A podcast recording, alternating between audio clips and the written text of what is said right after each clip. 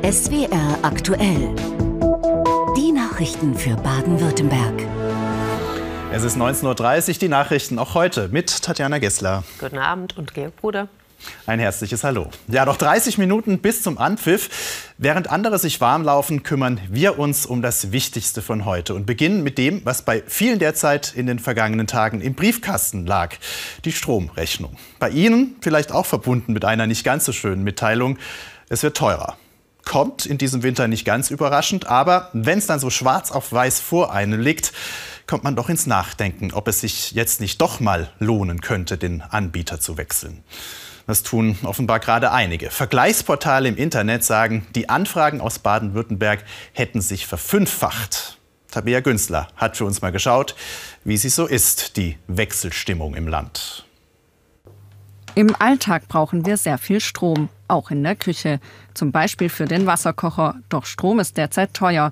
Seit April ist der Preis von rund 32 Cent pro Kilowattstunde auf nun 37 Cent gestiegen, sagt die ENBW. Ab Januar könnte das noch mehr werden. Manche denken deshalb über einen Wechsel nach.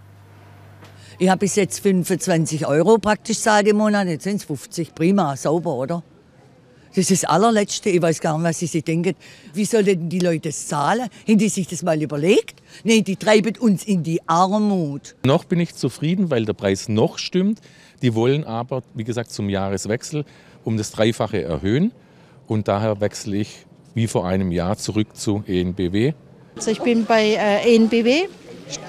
Da kam gar nichts, überhaupt keine Erhöhung. Ich glaube, dass es 16 € teurer wird, der Abschlag irgendwann. Wenn ich mich nicht richtig erinnere, habe ich da was mitbekommen. Meine Suche nach einem günstigeren Stromanbieter beginnt deshalb erst einmal im Internet. Schnell lande ich bei mehreren Vergleichsportalen. Verivox, Check24, billiger Strom. Sie alle sollen mir dabei helfen, einen günstigeren Tarif zu finden. Und das ist gar nicht so einfach. Doch je nach Wohnort könne sich der Wechsel lohnen. Wenn ich mir jetzt Baden-Württemberg angucke, dann liegen wir jetzt bei Neuverträgen schon bei 47 Cent. Das ist pro Kilowattstunde. Das ist also schon über Bundesdurchschnitt. Beim günstigsten Anbieter sind wir aktuell bei 45 Cent, das heißt, da ist eine Ersparnis drin gerade, wenn ich jetzt wechsle. Um Energie zu sparen, will auch ich mir Gedanken machen und meine Stromabrechnungen erst einmal prüfen. Wie schnell sich die Zähler bei uns drehen, das haben wir selbst in der Hand. Dass die Preise nicht noch mehr steigen, das will die Politik für uns regeln. Heute war die Strom- und Gaspreisbremse zum ersten Mal Thema im Bundestag. Verbraucherschützer haben übrigens die Sorge, dass die Energieversorger gerade wegen dieser geplanten Deckelung der Politik die Preise gerade kräftig nach oben schrauben. Wie in dem Beispiel, das jetzt kommt. Ein Mann, der 7-mal mehr bezahlen soll für das Gas, das er für seine warme Wohnung braucht. Und deshalb hat er gekündigt, weil die Grundversorgung, in die er dann automatisch kommt, deutlich günstiger ist. Darauf hatte er gehofft. Aber ganz so einfach, wie er sich das vorgestellt hat, war es dann doch nicht, wie Sophia Volkart und Laura Schmittinger zeigen. Als sich für Ewald Krämer aus Jettingen im Kreis Böblingen der Gaspreis versiebenfacht, reicht es ihm. Das war natürlich für uns jetzt nicht akzeptabel. Und daraufhin haben wir den Vertrag sofort gekündigt. Das heißt, wir haben von unserem Sonderkündigungsrecht Gebrauch gemacht. Ewald Krämer entscheidet sich gegen einen neuen Vertrag und will nun Energie vom sogenannten Grundversorger, aktuell das günstigste Angebot. Der Grundversorger ist der Energielieferant mit den meisten Haushaltsanschlüssen im Netzgebiet, in Krämers Fall die ENBW. Die bietet eine preiswerte Grund- und eine etwas teurere Ersatzversorgung für Gas und Strom an. Die Grundversorgung greift laut Verbraucherzentrale dann, wenn Verbraucher keinen neuen Vertrag abschließen, nachdem sie einen Sondervertrag, also einen Vertrag mit einem anderen Anbieter als dem Grundversorger kündigen, oder kündigen, weil sich zum Beispiel der Preis geändert hat. Wer um- oder neu einzieht, hat ebenfalls Anspruch auf die Grundversorgung. Das gilt auch für diejenigen, die von ihrem Anbieter gekündigt wurden. Ewald Krämer aber hat ordentlich gekündigt und damit eigentlich Anspruch auf die Grundversorgung. Zu meinem großen Erstaunen stand da in dem Schreiben nicht drin, dass sie mich in die Grundversorgung fallen lassen, sondern dass sie mir eben den Tarif der Ersatzversorgung mir anbieten. Die Ersatzversorgung läuft 3 Monate und greift laut Verbraucherzentrale aber nur bei gescheitertem Anbieterwechsel, bei Ausfall des Lieferanten oder wenn der Verbraucher explizit keinen neuen Vertrag mit einem Energieversorger möchte. Die Verbraucherzentrale weiß von vielen Verbrauchern, die zunächst in der etwas ungünstigeren Ersatzversorgung landen, auch wenn ihnen ihrer Ansicht nach die billigere Grundversorgung zustehen würde. Doch der Preisunterschied zwischen Grund- und Ersatzversorgung ist groß. So kostet für eine 50 Quadratmeter Wohnung in Stuttgart Gas im regulären Tarif 34 Cent pro Kilowattstunde. In der Ersatzversorgung sind es nur noch 20 und in der Grundversorgung sogar 14 Cent. Die ENBW begründet dieses Vorgehen wie folgt. Für NeukundInnen muss die ENBW die Strom- und Gasmengen kurzfristig zu den sehr hohen Kosten an den Energiemärkten beschaffen. Kämen diese KundInnen direkt in die Grundversorgung, müssten die höheren Kosten auf alle umgelegt werden. Daher fordere die ENBW eine klare Regelung durch den Gesetzgeber. 2-mal hatte der Jettinger an die ENBW geschrieben, erst beim 3. Mal wurde er umgestuft. Die Aussage war, dass das im Prinzip eigentlich schon eine gesetzliche Grauzone sei. Ja, dass man also unterschiedliche Sichtweisen habe. Doch er ist nicht der Einzige. Viele sind mit den juristischen Feinheiten überfordert. Die Verbraucherzentrale stellt ein Schreiben zur Verfügung, was man an die ENBW schicken kann. Es ist noch nicht mal richtig Winter, aber die Viren sind schon kräftig im Umlauf. Corona ist derzeit nicht mehr das große Thema. Die Influenza ist zurück. Und vor allem Infektionen mit dem sogenannten RS-Virus machen den Ärztinnen und Ärzten Sorgen. Erwachsene bekommen davon meist nur eine Schnupfennase. Bei Kleinkindern sieht es ganz anders aus. Das geht so weit, dass sie sogar beatmet werden müssen. Und das wird langsam zum Problem. Davor haben die deutschen Intensiv- und Notfallmediziner heute gewarnt. Immer mehr junge Patienten bei immer weniger Personal. Die Krankenhäuser kommen an ihre Grenzen. Selbst am größten Kinderklinikum Deutschlands, am Stuttgarter Olga-Hospital, gehen langsam die Betten aus. Laura Schindler. Schon wieder ein neuer Fall für Dr. Reichert. Der 9-jährige Christiano klagt über starke Bauchschmerzen. Wo tut's dir denn da weh? Hier. Da tut's dir weh, immer nur auf der Seite. Mhm. Seit gestern bist du krank, okay. Tut es weh, wenn ich hier drücke? Nein. Nein. Und wenn ich hier so drücke? Ja. Der Kinderarzt diagnostiziert eine klassische Influenza. Alles klar. Ist nichts Gefährliches, aber er braucht jetzt mal 2-3 Tage Ruhe. Die Influenza macht manchmal auch hohes Fieber. Und dann tut einem so alles weh, Arme, Beine. Und eben bei ihm auch wirklich, das ist das Rippenfell, was ihm wehtut. Ja? An Influenza, also Grippe, und der Atemwegserkrankung RSV sind gerade sehr viele Kinder erkrankt. Diese beiden Infektionswellen bringen die Kinderkliniken bundesweit an ihre Grenzen. Die Notaufnahme hier im Olga-Hospital in Stuttgart, dem größten Kinderkrankenhaus in Deutschland, arbeitet am Limit. Der Anstieg in den letzten 1-2 Wochen war ungewöhnlich steil. Und wir haben im Moment gleichzeitig auch noch zunehmend Kinder wegen Influenza im Krankenhaus. Und normalerweise kommt die Influenza erst so Ende Dezember oder im Januar, sodass die Wellen nacheinander kommen. Jetzt haben wir beides. Und es ist eine besonders schwere Belastung für die Kinderkliniken.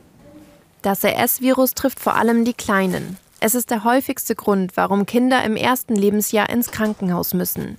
Zäher Schleim kann die unteren Atemwege verstopfen. Deshalb können kleine Kinder nicht mehr allein atmen und trinken. So wie Max, er ist erst 9 Monate alt. Weil die Notaufnahme so stark priorisieren muss, wurde auch Max erst aufgenommen, als es ihm deutlich schlechter ging. Für seine Eltern war spürbar, wie sehr das Klinikum belastet ist. Die Wartezeiten waren lang, aber man hat auch generell einfach gemerkt, dass alle 5 oder 10 Minuten kamen neue Eltern mit anders kranken Kindern. Und dass sich alles gestaut hat, und auch als es dann hieß, dass wir hier bleiben, wir haben, glaube ich, 3 oder 4 Stunden auf dem Bett gewartet, weil einfach alles so voll war. Wir haben Anfragen gehabt am Wochenende aus Frankfurt und aus München, ob wir Kinder übernehmen können. Das ist schon sehr weit weg, dass ganz viele Kinderkliniken einfach 0 Betten haben und auch die Intensivstationen kein Bett haben. Das sehen wir jeden Tag. Das ändert sich jeden Tag, aber jetzt im Moment haben wir hier kein Bett, nirgendwo. Das andere ist allerdings auch ein chronisches Problem mit dem Pflegemangel. Der Beruf der Kinderkrankenpflege muss deutlich attraktiver gemacht werden. Das Problem ist im Moment also eine akute, schwere Belastung, die auf eine chronische Unterversorgung trifft. Und das kann relativ gefährlich werden. Sorgen, die man in vielen Kinderkliniken quer durch Deutschland teilt. Und die Infektionswellen haben gerade erst begonnen. Und jedes freie Bett muss sofort wieder belegt werden. Das melden uns auch andere Kinderkliniken im Land. Auch in Karlsruhe oder Ulm sind die Stationen am Limit. Das können Sie bei uns online nachlesen unter swr.de/bw. Jetzt kommen wir zu einem jungen Mann aus dem Glottertal. Vielleicht erinnern Sie sich, ein kleiner Held, der im Sommer ein Kind vor dem Ertrinken gerettet hat. Am Opfinger Baggersee war das, bei Freiburg. Johnny Dean Spieth spielte am Ufer und sah, wie das Kind ohne Schwimmweste aus einem Paddelboot ins Wasser fiel. Er hat damals nicht lange rumgemacht, schwamm hin und tauchte ab und schaffte es, unter Wasser den Arm des Kindes zu greifen. Ein Glücksfall. Und ein ziemlich cooler Typ. Das hat sich sogar bis nach Hamburg rumgesprochen. Dort hat er heute von der DLRG den Lebensretterpreis bekommen. Sandra Helmicke. Also für mich ist Johnny Dean wirklich ein kleiner, großer Held. Lieber Johnny Dean, herzlichen Glückwunsch. Du hast diesen Preis sowas von verdient. Komm mal her. Oh Gott, eine vor Rührung weinende Laudatorin und ein Preisträger, der cool bleibt, einem Lebensretter angemessen. Möchtest du auch was sagen? Danke, ja. Also ich habe ja beim Fußball auch schon ein paar gewonnen, aber so richtiger Preis ist das hier der erste. Der Lebensretterpreis wird jährlich in Hamburg verliehen. Alle Journalisten wollten sie heute noch mal hören, Johnny Deans Heldengeschichte. Uns hat er sie im Juni schon erzählt, kurz nachdem es passiert ist. Am Opfinger Baggersee beobachtet er, wie ein Kleinkind aus einem Schlauchboot fällt, ohne Schwimmweste. Füße, ein Kind fällt aus dem Boot und es blubbert. Und das war schon das, wo ich wusste, da ist ein Kind, was nicht hochkommt. Dann bin ich sofort drunter getaucht, habe es unter den Arm genommen und hochgezogen. Ein Neunjähriger rettet einem Kleinkind das Leben. Damals ein deutschlandweites Medienereignis. Dabei hat Johnny Dean doch nur das Selbstverständliche getan. Weil ich schon sehr lange schwimme. Ich habe schon als Baby bin ich schon geschwommen. Weil seine Mutter nämlich Schwimmlehrerin ist. Ihr Appell an alle Eltern: immer mit im Wasser bleiben. Weil ein See ist einfach viel heimtückischer als ein Schwimmbad. Man sieht nicht richtig, das ist schlammig. Da an der Stelle war zum Beispiel ein Loch mit 1,40 Meter. Er musste 1,30 Meter runtertauchen, um den Kleinen zu holen. Ein Appell, der Sinn macht. Denn ein rettender Engel wie Johnny Dean schwimmt nicht durch jeden See. Ja, und von den kleinen Helden, die Leben retten, kommen wir zu den großen Politikern, die sich um den Katastrophenschutz kümmern, der in diesen Zeiten immer wichtiger wird. Damit beginnen die Nachrichten mit Tatjana. Weil kein einziger Schutzbunker in Baden-Württemberg intakt sei, schlägt Landesinnenminister Strobl Alarm. Krieg, Klimawandel, Naturkatastrophen, Terroranschläge. Das Land müsse auf den schlimmsten Fall vorbereitet sein, meint der CDU-Politiker und will bei der Innenministerkonferenz diese Woche Druck machen. Mit der Unterstützung von Hessen fordert das Land vom Bund die Erarbeitung eines klaren Schutzraumkonzepts für die Zivilbevölkerung. Die Geschäfte der Maschinen- und Anlagenbauer in Baden-Württemberg laufen schleppend. Das belegen aktuelle Zahlen des Branchenverbands VDMA zum Auftragseingang der Firmen im Oktober. Dramatisch sei das Minus aber nicht, so der Verband. Die meisten Unternehmen hätten volle Auftragsbücher aus den Vormonaten. 14% weniger neue Aufträge meldet die Branche im Oktober im Vergleich zu vor einem Jahr.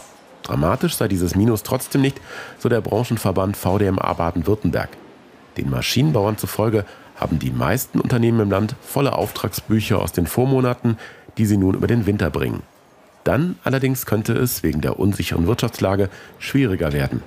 Insgesamt sei die Stimmung in der Branche gerade mit Blick aufs kommende Jahr 2023 derzeit eher gedämpft, so der VDMA-Landesverband. Das Sozialministerium sieht Lücken bei der Schuldnerberatung für überschuldete Familien. Deshalb fördert es nun 9 Pilotprojekte im Land mit 400.000 €.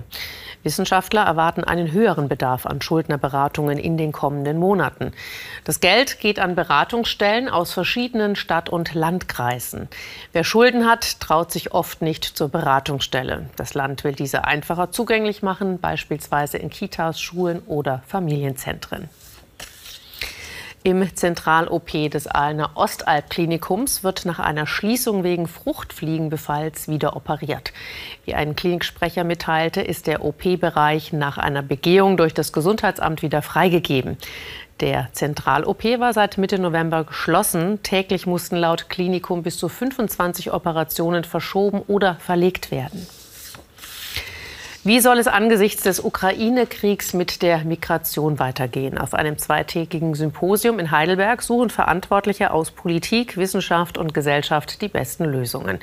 Gastgeber der Veranstaltung ist das baden-württembergische Ministerium für Migration. Auf dem Podium sprach die zuständige Ministerin Marion Gentges heikle Fragen offen an. Ob etwa Land und Gesellschaft mit fast 170.000 Geflüchteten allein in diesem Jahr überfordert seien. Zum Auftakt des Symposiums wurde auch der neue ukrainische Botschafter Oleksiy Makejew aus Berlin zugeschaltet. Er dankte für die ungebrochene Solidarität mit seinen Landsleuten und warb gleichzeitig für mehr Städtepartnerschaften, um in seiner Heimat effektiv helfen zu können. Dass die prähistorische Geschichte der Schwäbischen Alb keine Zukunft haben soll, darüber können Sie in Niederstotzingen bei Heidenheim heute nur noch den Kopf schütteln. Es geht um den Archäopark dort. Im Lohnetal an der Vogelherdhöhle, die ist Teil des UNESCO-Weltkulturerbes. Um die Vergangenheit ins Jenseits zu holen, heißt steinzeitliche Fundstücke auszustellen und das Ganze anschaulich zu erklären, wurde dort 2013 ein Themenpark eröffnet. Mit Fördergeldern von der EU und vom Land Baden-Württemberg, die jetzt nicht mehr so üppig fließen wie bislang. Die Stadt müsste einiges zuschießen, 75.000 Euro pro Jahr, die man sich nicht leisten will. Das hat der Gemeinderat gestern beschlossen. Peter Schmid. Keine Menschenseele im Archäopark und das wird voraussichtlich so bleiben. Hermann Mader am Tag nach der Entscheidung. Der Vorsitzende des Fördervereins Eiszeitkunst im Lohnetal möchte es nicht wahrhaben. Der Archäopark, für den er sich viele Jahre eingesetzt hat, wird nicht mehr geöffnet. Ja, ich bin natürlich schon darüber traurig, sehr traurig, wobei ich die Entscheidung des Gemeinderats der Stadt Niederstotzingen verstehen kann. Ich bin enttäuscht von der Haltung des Landes Baden-Württemberg, enttäuscht darüber, dass sie den Wert des UNESCO-Welterbes nicht erkannt haben. Gestern Abend fällt der Niederstotzinger Gemeinderat die lang erwartete Entscheidung. Einstimmig gegen das Angebot des Landes und für die Schließung des Parks. Das Land hatte angeboten, 35.000 Euro Miete zu zahlen und den Park in abgespeckter Form weiter zu betreiben. Das hätte für die kleine Stadt allerdings trotzdem ein jährliches Minus von über 75.000 Euro bedeutet. Das ist eine Entscheidung, die jetzt in den letzten Wochen und Monaten natürlich abgewogen wurde. Aber wenn man auch sieht, mit welchen Auswirkungen die Entscheidung verbunden ist, insbesondere hinsichtlich des Personals, dann ist das natürlich schon auch eine schwerwiegende Entscheidung. Ja. 2013 wurde der Archäopark eröffnet. Besucher konnten hier unter anderem das 40.000 Jahre alte Mammut aus Elfenbein bestaunen, das älteste vollständig erhaltene Kunstwerk der Menschheit. Das Konzept des Parks, die Eiszeit erlebbar machen, Speere werfen oder mit Naturfarbe malen. Einige Menschen haben die Sitzung verfolgt. Sie hätten den Park gerne offen gelassen. Wir sind auch ehrenamtliche Mitarbeiter. Dann ist das, da tut der Blut oder im Herz, wenn man das sieht. Auf jeden Fall. Hätten wir mehr draus machen können? Ja. Ich hoffe immer noch, dass auf das, wo man heute abgestimmt hat, dass das Land sich bewegt und dass das weitergeht. Das Land allerdings scheint mit dem Thema abgeschlossen zu haben. Wir bedauern, aber wir respektieren selbstverständlich die Entscheidung des Gemeinderats. Der Welterbestatus ist durch die Schließung des Parks nicht gefährdet. Die Gemeinde finde gemeinsam mit dem Wissenschaftsministerium sicherlich eine gute Lösung, die Fundstücke zu präsentieren, so das Land. Hermann Mader möchte noch nicht aufgeben. Rund 6.000 Menschen haben eine Petition für den Erhalt des Parks bereits unterschrieben. Ja, wir schauen jetzt dahin, wo in diesen Tagen der sportliche Fokus liegt, in der Wüste. Da machen sie sich schon mal warm fürs entscheidende Vorrundenspiel. Aber auch bei uns im Land wird heute Abend Fußball geschaut. Zum Beispiel in Bözingen im Landkreis Rottweil, Heimat von Josua Kimmich. Und Markus Kastanis, der ist für uns dort. Markus, wie sind denn die Tipps dort im Verein? Kommen Sie weiter heute? Ja, man ist hier vorsichtig optimistisch im Vereinsheim des VfB Bözingen. Immerhin, die Vorzeichen stehen gut. Das bisher einzige Aufeinandertreffen der beiden Nationen, Deutschland und Costa Rica, das konnte die deutsche Nationalmannschaft, manche werden sich erinnern, beim WM-Eröffnungsspiel 2006 mit 4:2 für sich entscheiden. Der 11-jährige Josua Kimmich, der spielte damals noch hier in Bözingen. Und heute steht er natürlich auch in der Startelf, diesmal als Rechtsverteidiger. Ein anderer Kimmich, der steht hier in Bözingen öfter mal in der Startelf, nämlich sein Cousin Noah. Noah, du kennst Josua so gut wie nur wenige. Wie ist das, ihn live bei so einem Spiel im Fernsehen zu sehen? Ja, es ist auf jeden Fall was Besonderes, ihn da jedes Mal zu sehen im Fernseher. Und ich bin sehr stolz auf ihn. Und ich drücke ihm jetzt die Daumen und seiner Kollegen, dass sie das da heute Abend rockert. Wir nehmen Josua auf dem Spielfeld immer als sehr lautstark und als sehr ehrgeizig wahr. Wie ist er denn privat? Ja, ist auf jeden Fall. Er weiß immer, was er will und ist auf jeden Fall auf dem Boden geblieben. Das schätzen wir alle sehr an ihm. Jetzt abschließend wollen wir natürlich auch noch Zahlen hören von dir. Was ist dein Tipp für das heutige Spiel? Ja, ich tippe heute, dass Deutschland 2:0 gewinnt. Also 4.500 Kilometer trennen Katar von Bözingen und hier sind alle bereit für dieses Spiel. Josua Kimmich spielte bis zum Jahr 2007 hier, bis er dann zum VfB Stuttgart wechselte und schlussendlich jetzt einer der besten Mittelfeldspieler der Welt ist. Und genau solche Spieler braucht die deutsche Nationalmannschaft heute, um gegen Costa Rica ein gutes Ergebnis einzufahren und ins Achtelfinale einzuziehen. Wir drücken die Daumen aus Bözingen nach Katar.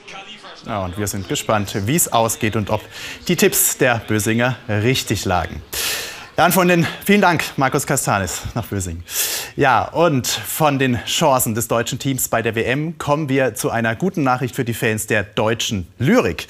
Und die gibt's ja überall auf der Welt. Lady Gaga hat sich ihre Lieblingszeilen von Rainer Maria Rilke sogar auf den Unterarm tätowieren lassen. Dagegen klingt das hier schon fast unspektakulär, ist für die Fachwelt aber ein ganz großer Coup. Die Nachfahren von Rainer Maria Rilke, also von ihm hier, haben einen lang gehüteten Schatz verkauft. Alles, was ihnen der Dichter hinterlassen hat. Manuskripte, Bücher und andere Schriften. Und dieser Schatz, der kommt jetzt ins Deutsche Literaturarchiv nach Marbach. Verena Neuhausen. Fast 100 Jahre verborgen im Privatbesitz. Alles, was Rainer Maria Rilke den Erben hinterlassen hat, wird im Deutschen Literaturarchiv in Marbach erstmal gesichtet. Unvorstellbar viel Papier. Etwa 10.000 Seiten handschriftliches, Manuskripte und dergleichen. Etwa 2.500 Briefe und 6.300 Briefe von anderen an Rilke. Und auch dieser Bestand ist hochinteressant. In den Archivboxen Material, um Rilkes verborgene Seiten zu enträtseln. Jeder Engel ist schrecklich und dennoch, weh mir, anfing ich auch ihr tödlichen Vögel der Seele und so weiter.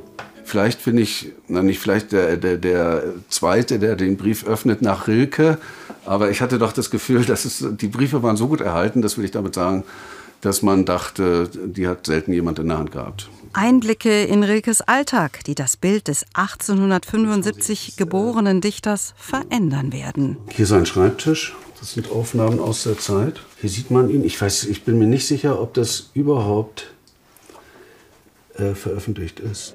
Was Bund, Land und private Spender für den Rilke-Nachlass gezahlt haben, darüber schweigt auch Kulturstaatsministerin Claudia Roth heute in Berlin. Aber sie redet über den Wert seines Werkes.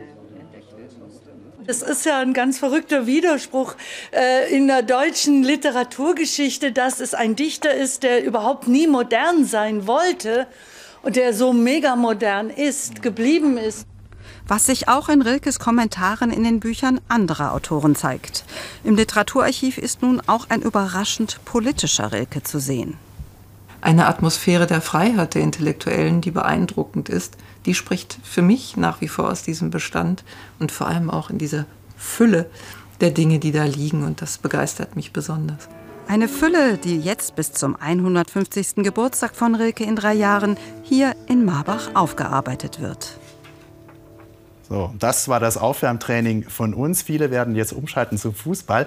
Wenn Sie ein Alternativprogramm brauchen, haben wir natürlich im SWR-Fernsehen wie immer eine gute Alternative zur Sache Baden-Württemberg. Um 20.15 Uhr unser politisches Magazin und Nachrichten haben wir natürlich später auch noch mal.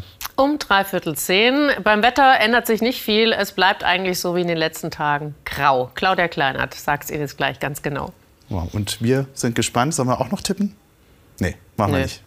Boykott, Tipp, Boykott. Ihnen wünschen wir einen schönen Abend, egal ob mit Fußball oder ohne. Machen Sie es gut.